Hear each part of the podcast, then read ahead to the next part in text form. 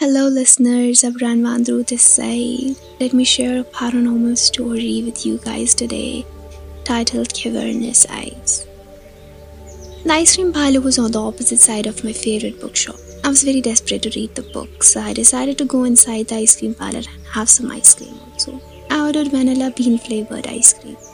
I started to read my book while I waited for my order. He was gazing at me keenly, as if he wanted to get every bit of me. I had my ice cream, paid the bill with a tip, and got up to leave. I left and started to walk home. Next week, I was going through the same road, and the glistening hot sun made me feel to go inside the ice cream parlor. I ordered the same flavor again, and my eyes were moving around the hall, and there he was already gazing in my eyes. I started to have my ice cream while he was talking to one of his friends. Then he came to my table and sat on the opposite chair. Are you a storyteller? he asked. What made you say so? I asked back. What do you do then? I am a writer, I said, and he introduced himself as Ali, and I said that my name is Zabrain. My phone beeped, and I told him that I had to take this call urgently and left. Three months later, I went back to the parlor with my friends. We took our places in the hall and ordered the same vanilla bean flavored ice cream. And he was already there gazing in my eyes while he was talking to one of his friends, I guess. I got up and went to his place. Hey, Miss Writer, he greeted me. So you forgot my name? I questioned. He said, No, I remember. Zabrain, take a seat. I forgot to ask that what do you do? I asked him. I have an art of reading the most disturbed eyes, he said. So what do my eyes say? I impatiently asked. Who told you that your eyes are disturbed? He said while laughing.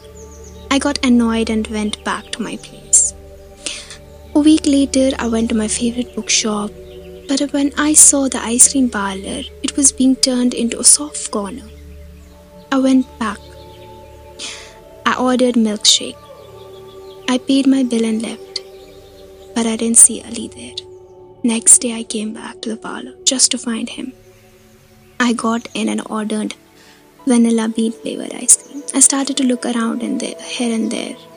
He was there already, gazing in my eyes. He stood up from his place and sat next to me. Your eyes did a mistake yesterday, and today you have come here for me, he said while holding my hand. Pardon? What are you talking about? I asked nervously. They're calling me, he said while looking down the hall and left. I had my ice cream, then I hurriedly paid the bill with a tip and left. Four weeks later, I received a letter from my favorite bookshop. It was written that there was going to be a mega sale for their regular customers. I went there next day and I saw the parlor was getting closed, the same ice cream parlor. I asked a man near the door, maybe he was the manager. I asked him about Ali. He was a regular customer, he said. He was an interesting person, I added. Yes, his eyes were interesting, he said eyes, I questioned. He had ash black, large pupils, but they were of no use to him. I got worried and asked, What do you mean by no use to him? And he said, which was very shocking to me, What was the use of such beautiful eyes when he could not see the world with them? Hope you like the story, guys. Bye.